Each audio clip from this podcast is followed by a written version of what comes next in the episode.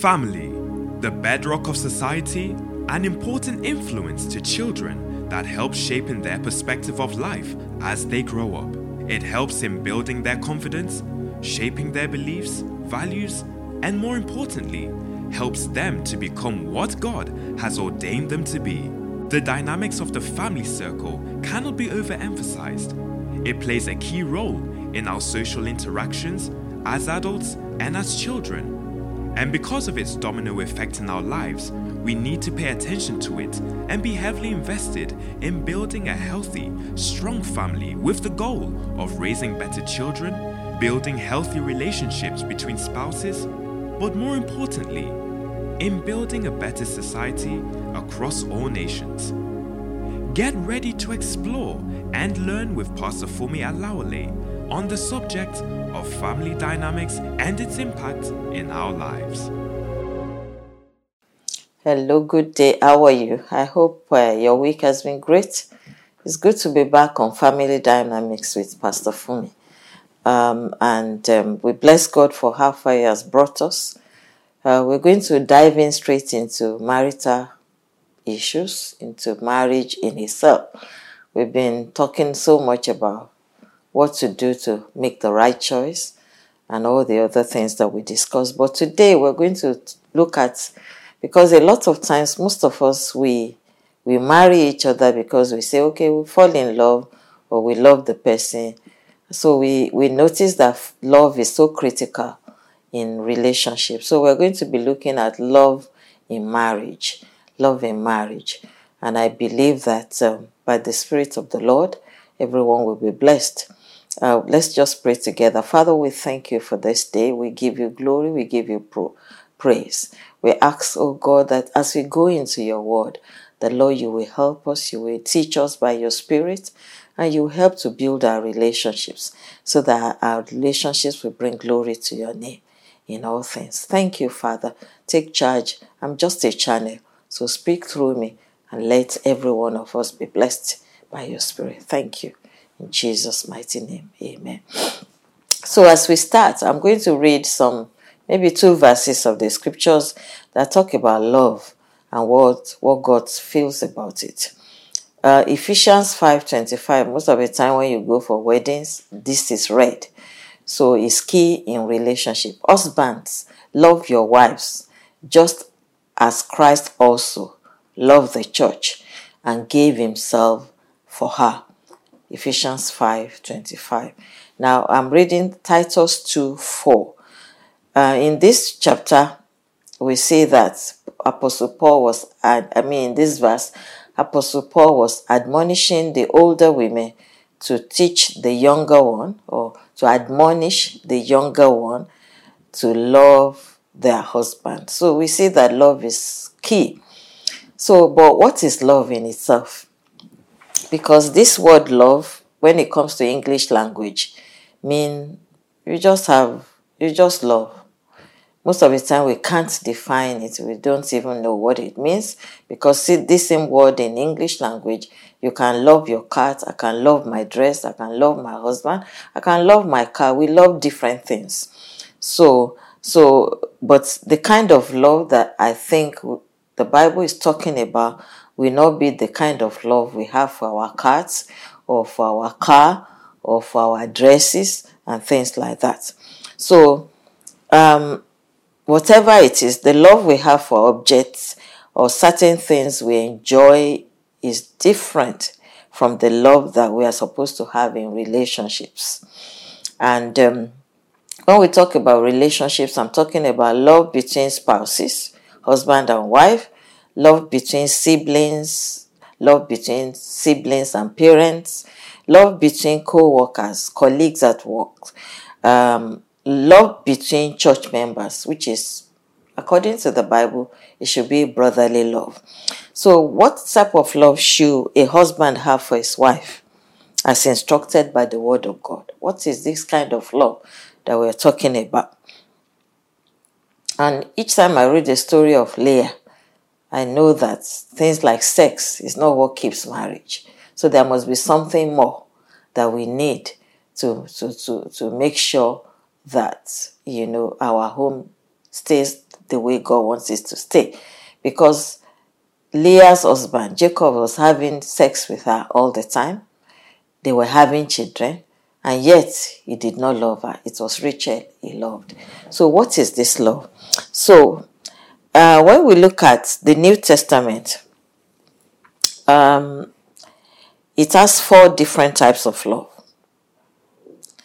according to Greek interpretation. The different words that were used for different verses of the scripture that talks about love. So in the New Testament, we see the love like eros, phileo, storge, and agape. So we'll be defining and examining these different types of love based on what we see in the scripture. Because our manual for living as Christians is the Bible. So, whatever religion you believe in, uh, we believe that God is God, He created us, and He has a purpose for our lives. And He was the one that instituted marriage. So, if, he's, he is, if He is the originator of marriage, then the best thing to do to get what He intends for marriage is to go back to the manual for living, which He gave us as Bible. So when we look at eros, eros is physical attraction. This, this is the only Greek term for love that is not referenced directly in the scripture. We saw eros as physical attraction, romantic love, the love between lovers, uh, husband and wife, or whatever relationship we, we think we are in. So we will look at this at this same point when we consider, uh, we will look at it intensely when we look at sex in marriage. I don't want us to talk so much about eros, but just for us to know what it is. It is physical attraction between a man and a woman, and that's what we, that's eros. Another one that we're talking about is storge. This is natural affection or familiar love. The kind of the, the kind of type the the kind or type of love that exists between a parent, the way a parent feels towards the child, the way the siblings feel towards each other. So it's love between parents and their children, or love between siblings. So, but when we look at the Bible, there is nowhere in the Bible where we see storge as storge, but we see the opposite of storge, which is astorgos. This is used twice in the Bible, and the word storge is not used in the scripture in that simple form. So when you look at what astorgos is, it's, storge with a in front of it. So it's the opposite of storge, uh, which means without love, without natural affection. We saw this used in Romans 1 28 and 31, we saw it also used in Second Timothy uh, 1 to 3. And in, in Romans, the Bible was saying that because they refused to retain God in their knowledge, the Bible said He gave them up to a reprobate mind. You know, a, a, a mind that does whatever. So they, they do whatever with their body. So that is that is the love that is astorgos. That is, they don't have love. They are without love. They are without natural affection. And it was used also in 2 Timothy 3 1 to 3. And it talks about in the last day, perilous time will come. The love of many was cold. So for men will be unloving. He mentioned that. He said men will be unloving. That's the only time we saw astorgos used in the Bible, which is the opposite of storge. So it is lack of natural love. And this is the example we found when Cain killed his brother Abel. They were brothers, same mother, same father. But for one reason or the other, jealousy, he allowed the devil to use him, to use him, and he killed his brother. And in the present day where we are, we could see storge, astorges, astorgos all over the place. We see mothers killing their babies, maybe because, oh, I'm not ready for pregnancy. The next thing will, abo- will be abortion. And when you look at the natural tendency of a mother, a mother will fiercely protect their children. I remember those days in my house back in Africa. We have a garden, so we, we have chickens that were not caged. They, they're free range. They roam about picking things. And sometimes you, you see um, uh, another bird, big one. I can't remember the name now. I remember the name in, in, in my language. Coming to take, because that's what they do. They take the small, small chicks so that they, they that's their own uh, vulture. I think they're vultures. They, they come and snatch. So you see when they're coming, you see how wide the mother will become. He wants to, she wants to do everything possible to protect the chicks. So, and that's the natural tendency for any mother. So, but in, in situation where it's beyond anybody, sometimes we see mothers killing their children because they love themselves more than the children. So that is astorgos. So storge is used in scripture in combination with the third type of love that we're going to talk about. That's philia or phileo in Romans 12:10, it said Bible said be kindly affectionate to one to one another with brotherly love. So this is the kind of love that should exist between brothers in church, brothers, you know, we, we you know that that's the only place where it was used. So it's the Greek word trans the Greek word of that kindly affectionate is philostorgos, a word that combines phileo and storge. So, family affection, brothers and sisters in Christ, is what God expects from us as people. We are in the same church, we are Christians together, we have to love one another. He said, Let brotherly love continue. So, but phileo is strong affection, affection between friends. We saw this in the example of Jesus Christ when he went at the at the at the at the place when he heard that Lazarus was dead. At the tomb, the Bible says Jesus wept. That's John 11 36. So the, Jesus demonstrated this kind of filial love. This is uh, is the kind of love or where forms part of the word philosophy, affection for wisdom philanthropy, affection for fellow men. So, filial. So we saw that the church in Philadelphia, as seen in Revelation chapter 3, is the church of brotherly love. That's where that word comes from.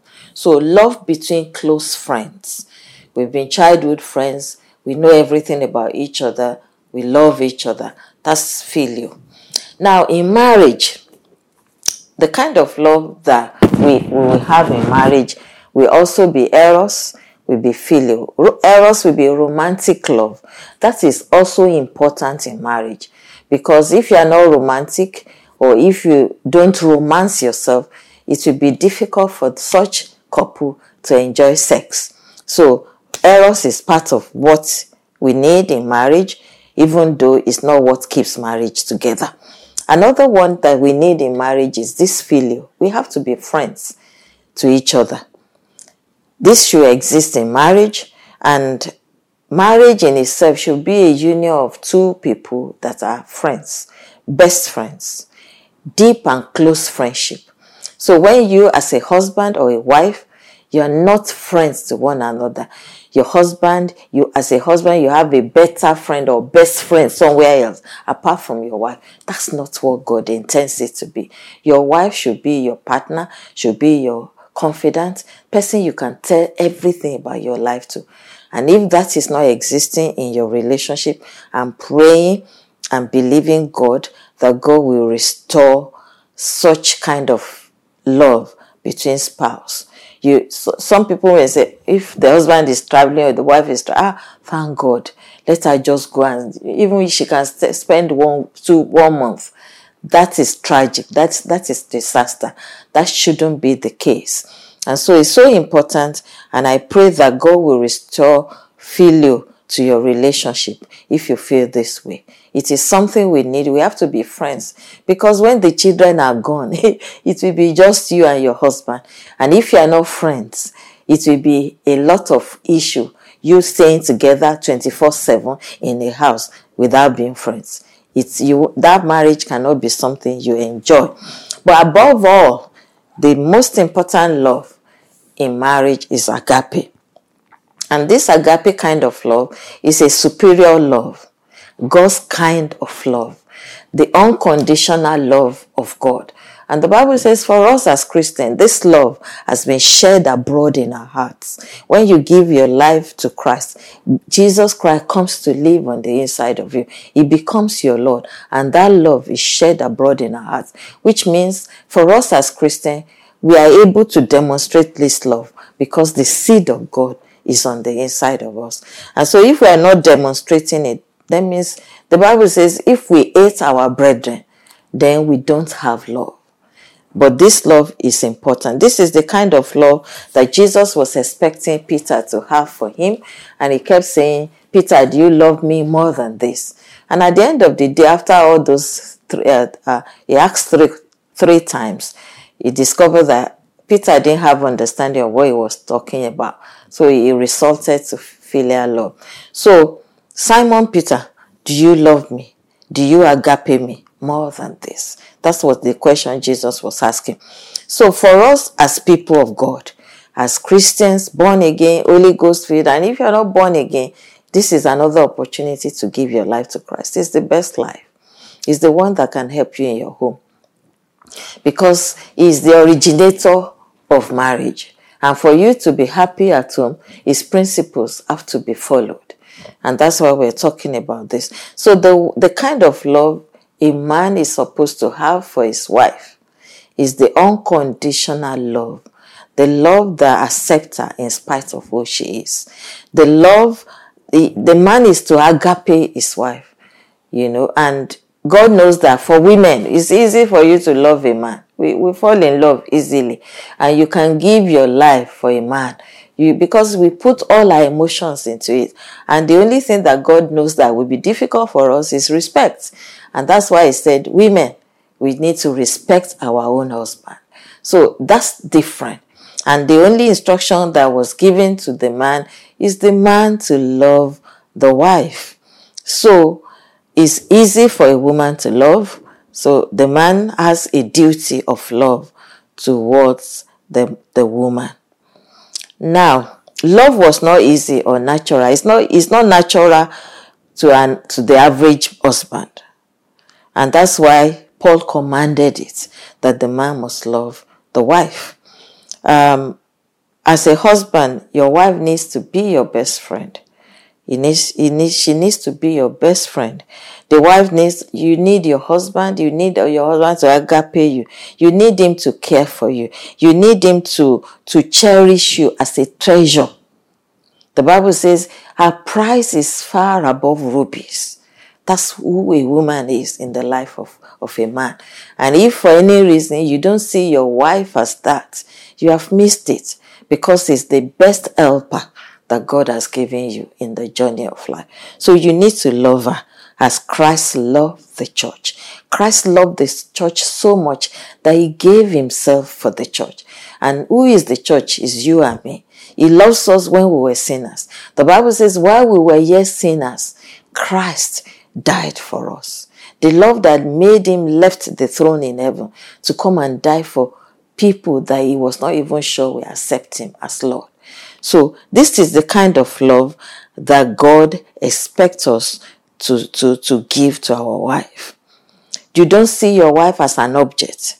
You don't see her as an employee to satisfy your needs. Oh, look after the children, take care of the home. That marriage is much more than that.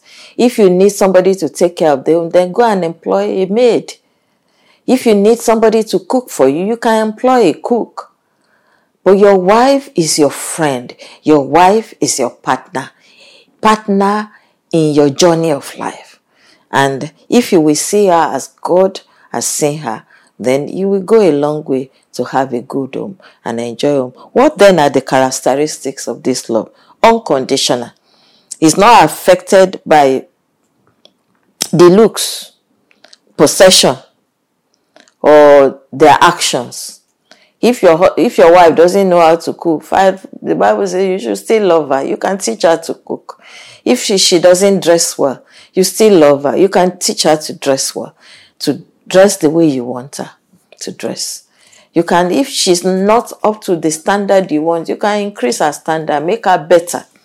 But you don't have an excuse not, not to love her. That's what the Bible says. Unconditional love. The love that accepts the woman the way she is.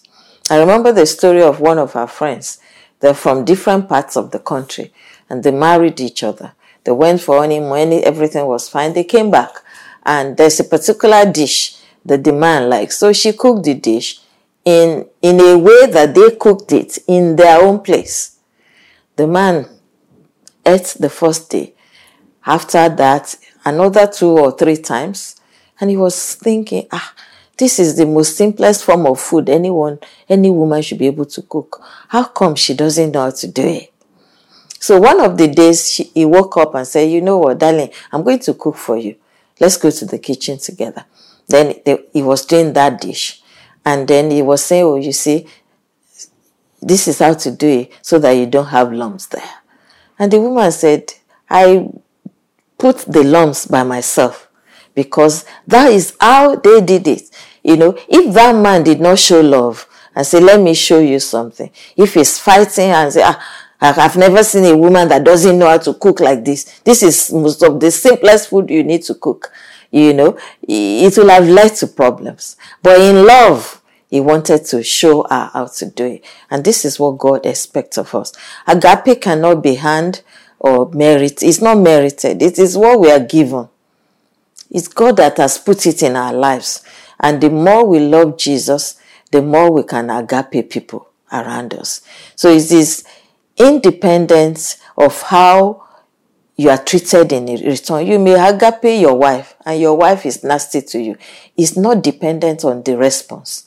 And if you do it faithfully as unto the Lord, you will see God turning situation around to make your home a better place. Agape loves even when rejected, when mistreated, when scorned. So it's an unconditional love. And this is Eh, we see a lot of we see that particular example in the bible where the man Hosea, prophet Hosea, went and married a, a, prostitute according to the instruction given by god. And despite the fact that this woman left the home and went and run after the, the man the man still went looking for her. So agape is sacrificial. It is not about feelings or emotion it is a choice. It is an act of a will to say, I choose to love this woman. I choose to agape her. And that's what God wants us to do. And I will encourage us to go back and read 1 Corinthians 13, 4 to 7. Say, love suffers long and is kind. Love does not envy. Love does not parade itself, is not puffed up, does not behave rudely, does not seek his own, is not provoked, thinks no evil, does not rejoice in iniquity, but rejoices in truth, bears all things, believes all things, hopes all things, and endures all things. So the love that God wants us to do is the agape love, and it's important for us as people of God to keep our home. God love, God Himself is the embodiment of love. And if you have Him as your Father, you have Him as your God, you have Him as the King and the Lord of your life, that seed of God for love, or the agape love, is on the inside of you, and you can do it. So I will encourage us to seek God and say, God, help me.